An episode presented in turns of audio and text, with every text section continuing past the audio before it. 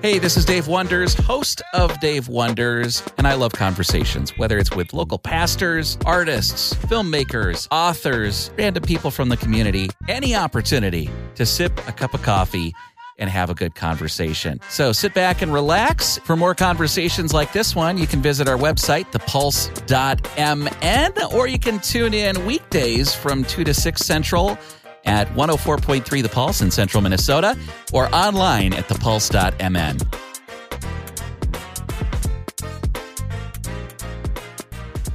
Hey, this is Dave. You are listening to 104.3 The Pulse, and today we are chatting with my good friend Dale Kuglin of Brainerd Youth for Christ.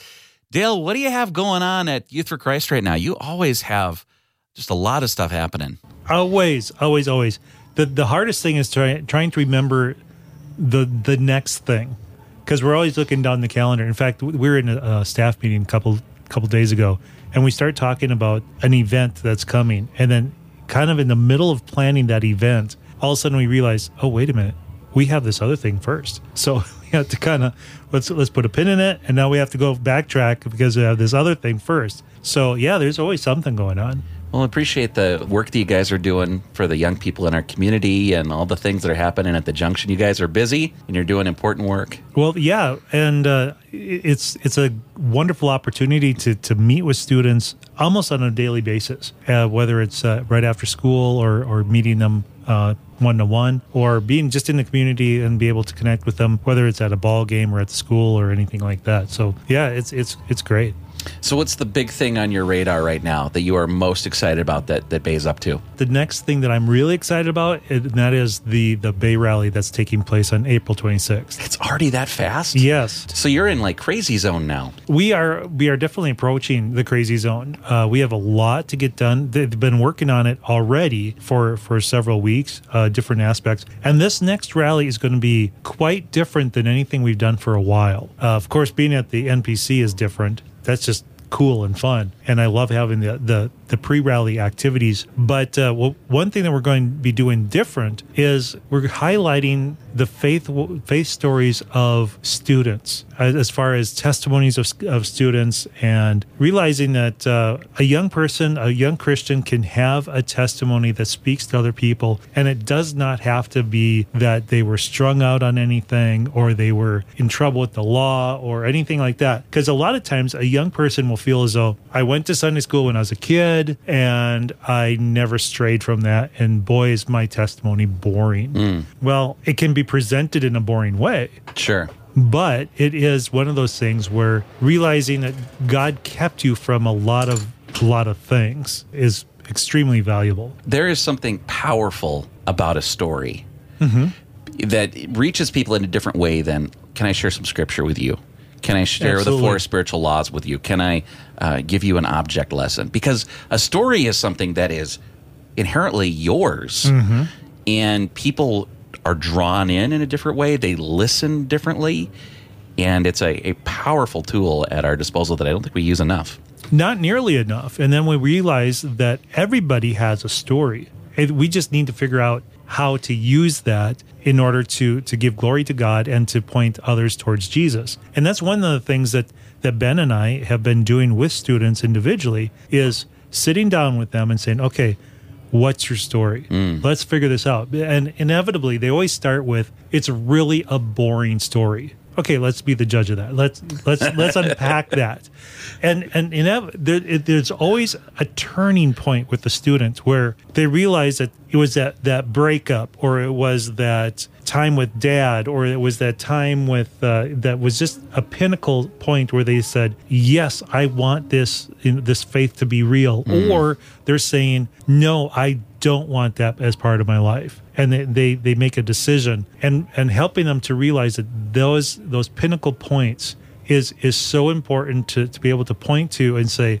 "This is where I pivoted." Mm. And, and this is where I made a resolve you know, for my own life, I look back and there are two or three things that that in my teen years and my early 20s that I point to as as a resolve moment. And and they weren't earth-shaking. There was no headlines. There was you know nobody really else knew what was going on. But for me it was a, a pivot moment. And and that's where our faith can be established as because we can look back and say no no no. I decided on that date that that's where I, this is the direction my life is going to be. Even though i was born on a sunday and haven't missed church since basically. Right. so Well, that was my story, right? I was I was um, born in church, and um, my my dad was pastor, and very much like Christian school and everything else. But um, I reached a, a point in my life where just struggling, and I don't need to get into all of that, but I was a mess, it was an absolute mess, and I got as far away from Jesus as I possibly could. But that pivot moment for me was a, a dad in our church who took in the time to be a volunteer youth worker mm-hmm. and took me in as one of his own kids, loved me in spite of me giving him so many reasons not to. and that's why I love what you guys do because you're at such an important pivotal point in people's faith walk where either they are just taking those first few steps in their faith walk or they're taking a few steps away from their faith walk and you're Yes. getting them back on track. But we hear stories, we hear statistics about people that kind of jettison their faith on their way to college or jettison their faith in, in high school. Mm-hmm. And so you guys are, are, are standing there making sure that we don't lose these kids. Well, a lot of a lot of times people will point to college as as the problem, and they'll say when when students get to college they lose their faith. I I would contend that they they never solidified it when they're in high school. Right. They they never really made it their own personal faith in junior high and high school. That's why they're so ready to leave it in college. So if the concrete has not set at that point. correct. Yeah. Yeah. And so one of the things, you know, there was the term deconstruction that's been thrown around for the past mm-hmm. few years. Yep. And it's like, oh, deconstruction, grr. I think that that doesn't necessarily need to be a grr thing if it ends in like, I and I hate church and I hate Jesus. And I don't have anything to do with That's different. Mm-hmm. But I think it can be an important point of saying, hold on a moment, stop the train. What do I actually believe? So healthy. who is this actually mine Mm-hmm. or is this my parents and sometimes people they reach that crunch and they give up and they throw their hands and they they toss it aside but that is that is the point where you actually decide is this something that I'm going to carry with me for the rest of my life? And until you have that, your faith is not your own in a Yeah. lot of ways. It's it's it's tearing down some of those structures that the the flimsy walls and putting up real walls and real foundations. Mm-hmm. Mm-hmm. One of the things that I've said many, many times to students, and I've got in trouble from parents who didn't understand what I meant, and that is it's okay to ask the questions. It's okay to to take what you th- call your faith and to dissect it, tear it apart, examine it, put it under a microscope, really truly look at it.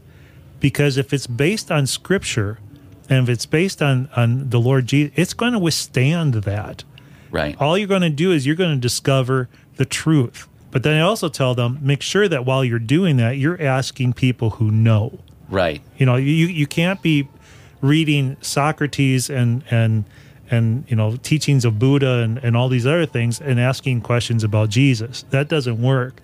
You need to be looking at if you're if you're taking your own faith and you're examining it, you have to look and see what Jesus said. And it's kind of like if I really needed to dismantle my car and put it back together so it works better, I got to talk to a mechanic. Right. I, I can't talk to somebody who's really good at making fudge because that's just not going to it, Right. it'll taste delicious. But it, it would it wouldn't work. In, in telling students dissect it look at it we need to to do it alongside them so that they are looking at the at the truth. And and i honestly believe that once a student gets through that process mm-hmm. their faith can be very very very strong. And because I, I figure if if I can talk you into being a Christian, quote unquote, someone can talk you out. Hmm. But if you've gone through the whole entire thought process and you've you've examined scripture and you've done the homework, it's per, it's solid. Yeah. and and you won't you won't just walk away Well, from that. and that was the difference for me between church and Sunday school and and Christian school education that I got. I knew a lot of the what. Mm-hmm. I did not have a great grasp of the why. And that's, I that's knew I big. could I could tell you I could recite memory verses. I could I knew the order of the books of the Bible. I knew some church history stuff. I knew theological terms, but it was not real to me. Mm-hmm. And so at the end of the day, facts and and stats and theory is not enough to sustain you when you get punched in the face by life. Yeah, it, when you look at Old Testament stuff, you can you can study the history of it and know what it says, and even memorize a couple of verses here and there. But as soon as somebody gets in your face and says, "Well, if God's a loving God, why did He have, you know, this happen, and why did He have that person Yeah. killed?" There, there's a why, Yeah. and and part of that why is God's wisdom, that which is way above our comprehension, and and we have to be okay with that Yeah. realizing that there are whys that we will never know and that's that's important for us to be willing to accept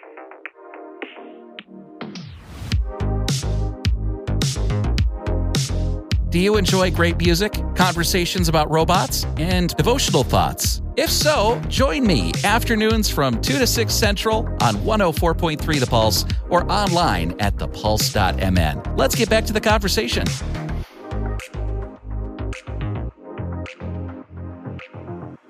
So, I got a question for you. Shoot. Okay, so we've got a discussion now about when you reach a crunchy part in your faith walk. Mm-hmm. I've got kids that are younger, right? I've got my seven year old, nine year old, going to be 11 in a week. okay How do I, as a parent, make sure that I'm setting them up for success and, and I'm pointing them in the right direction? In, in that I don't help them build a, a superficial faith and that they have a real relationship, not just an, inherited relationship with Jesus from me. You know what I'm saying? Rather Yeah. than doing the fixing, patching things later, mm-hmm. how do we build the things right on the front side of things? the first thought that comes to my mind is is being authentic in front of your kids and that is like for your 11 year old being able and willing to to to walk beside him and say you know what? When i was your age these are some things i struggled with and these are some things i still struggle with. Mm-hmm. so they realize that it's not a one and done. It's a lifelong. And one thing i tried to tell my kids was there there isn't anything that's off the table. If if you need to if you have a question about something ask it. And and i remember having a, a conversation with with with a young person who basically said i don't know if there there is a god. I just don't know. And my answer to him was that's okay. Yeah. That's okay just keep digging Well, in, in fostering an environment where the kid can be that gut level, honest with you, knowing where you're coming from and everything, knowing that you're not going to jump all over them. yeah If a kid feels like, if I put this out there, how are they going to respond? Mm-hmm. Mm-hmm. And if I'm worried that they're going to respond negatively, I'll just never go there. And that was one of the responses that this individual had when we were talking it through. He said, Your response threw me for a loop. He said, I was ready for a sermon. And, and he said, when, when it didn't come, he goes, I, I didn't know what to say. And I, and I thought, well, that, that was wisdom beyond me because, oh, I had things to say. But I just felt as though at that moment, it was more important to give him the space to let, let God do the work mm-hmm. because I, and I even may have said to him something to the regard of you know the Lord the Lord will show you this and if you dig into it and you tear it apart and you dissect it the truth is the truth and and, and it will be there. And for me as a parent I need to to know that the truth is the truth and the truth can handle that that that scripture torn down is still scripture. It's still God's word. And you know for as far as helping your kids uh, be raised in a in a environment where they can be authentic they need to see authen- authenticity from us. Right. Rather than telling my, my kid to say, hey, uh, you need to be praying more and reading your Bible more, if I'm reading my Bible, they're going to they're gonna know that that's a value. It's that that carries more weight to it than me just finger wagging. absolutely and and for me it's it's not so much of of saying look at me because i am now reading my bible Right. it's it's one of those things where and and my kids are are older now uh they have families of their own and so my conversations with them is I, i'll say something something like you know in my i was reading this morning in psalm 34 and it said oh taste and see that the lord is good so that they know that i am in it and i'm studying it and i'm memorizing it and it's still a thing for me and and hopefully hopefully I've lived a life that they'll say, I want to be like dad. And that was part of dad's life. Because I think if, if we are telling them over and over and over, but they're not seeing it in us, or if something really big happens, we say, man, that's an answer to prayer. Or I will pray about that. Or saying, you are really concerned about that class that you were taking. I've been praying about that. How's it going? Mm. So that they realize that what they share, you've heard and you've taken it to the Father, and now you're, you're just asking for for uh, for a report. That's good, Dale. On on Sunday, our, our pastor was uh, sharing the story of the prodigal son. That's what the sermon was mm-hmm. on. And I know there's listeners right now that maybe their kids mm-hmm. are absolutely in that space. They're that that prodigal, yep. whether they're 13 or 18 or 25 or whatever. Mm-hmm. What, what what word of encouragement, what advice would you share with that parent? It sounds cliche, but don't give up. Don't give up. Realizing that that God in his time continues to talk, continues to to work in their life. Um, I, I, think I have permission to to talk about this. Uh, my my oldest son went through a hard time, and when when he came back to the Lord and, and, and is now serving the Lord again, thank the Lord. And, and I told him, I prayed for you every day that you would hit rock bottom hard and fast. Mm. And that was really hard for a dad to do because it was it was more my nature to prevent him from getting hurt. Right. I don't want you to experience pain. Mm-hmm. Yeah, I don't want you to experience all the the bad ramifications of your choices. I don't want you to experience that.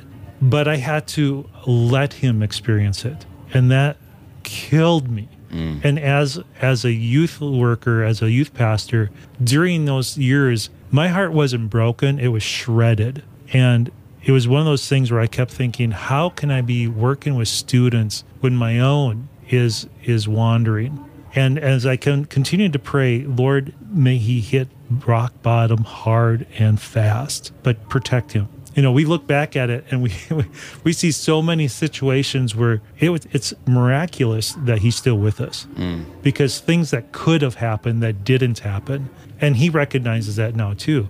In fact, when, when we were discussing all this one time, he said, "Oh, so it was your fault because you were the you were the one that was praying that." I said, "Yeah, okay, it's my fault that uh, you hit hard and fast." Right. But it was also one of those things where, and and his story is his story. So I, I but what he did have that that pivot moment in his life where he decided to to return. I was the first phone call, mm. and and it was one of many because we had many many phone calls, and I let him know during that whole time, I'm not off limits, and there there are no conversations that are off limits. And and full disclosure, that one of the students that I've had that that conversation of I don't think there is a God, and me saying that's okay was him. Mm. And that wasn't an easy thing to admit. You know, I, I want my kids to be serving the Lord. Right. And now on the other side of that, I realize all the different ways that God was using the situations, the, the circumstances, the miracles, and I could go through so many different situations where it was obviously the Lord that was right. putting pieces together, things that I could not do. Uh, but being remember that God is faithful. Yeah, there is a whole lot more people praying for me when I was off in the weeds mm-hmm. than I had any concept of at the time. Absolutely. And a lot of people afterwards have said, "Oh, I was praying for you. you were a mess." I was like, "I was a mess." Like, we we know we were praying for I you. I know that that's true. And so it's I don't don't think that that don't ever discount the importance of continuing to pray. Hmm. Um, praying for people. It's like I've been praying for this person for years. Yeah. Don't stop praying. That was, mm-hmm. that was my friend Neil. I, I prayed for him for years before he came around and mm-hmm. came to know Jesus again. And yeah, being a caring, competent adult, being available, fostering a situation where conversations can take place, continuing to pray for people. One other thought I have with that is I know too many parents who their their own personal walk gets derailed by life situations. But but I would challenge those parents, don't forget what the ramifications are with your kids. Mm and and some of them, you know, I'm thinking of one family right now that that during COVID, they, uh, you know, it was that's a whole other subject, but they they didn't go to church. They, they watched it online, and then they watched it a little bit less, and a little bit less, a little bit less, and to the point now that they are absolutely, completely, one hundred percent uninvolved with church, mm. and and they they feel as though eh, I'm still a Christian. I still know what you know. My I still have a faith, but what's it doing to your kids? Yeah, because now the, these kids are growing up through high school with zero Jesus centered relationships, with zero Jesus centered education, and it's it's it's hurting them, and they're not realizing it. Yeah. Dale, I could pick your brain all day. I appreciate your heart for I have a people. very big brain, so we could do that. Hey, uh, thank you for the work you do with Youth for Christ and the Junction. And uh, people want to volunteer with Youth for Christ or they want to support what you guys are doing. Where can they find out more? Best way of doing it is just log on to our website, brainerdyfc.com. Uh, there is a get involved tag on the top tab there, and, and they just can stroll down and either either um, if they want to volunteer as well, there's several different areas. It's all right there, applications, whatnot. Or if they just have a question, they can.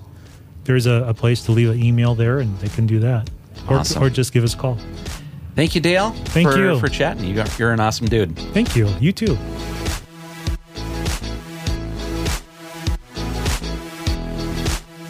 Thanks for listening to Dave Wonders. You can find more episodes of Dave Wonders on the website, thepulse.mn, or any place you get your podcasts.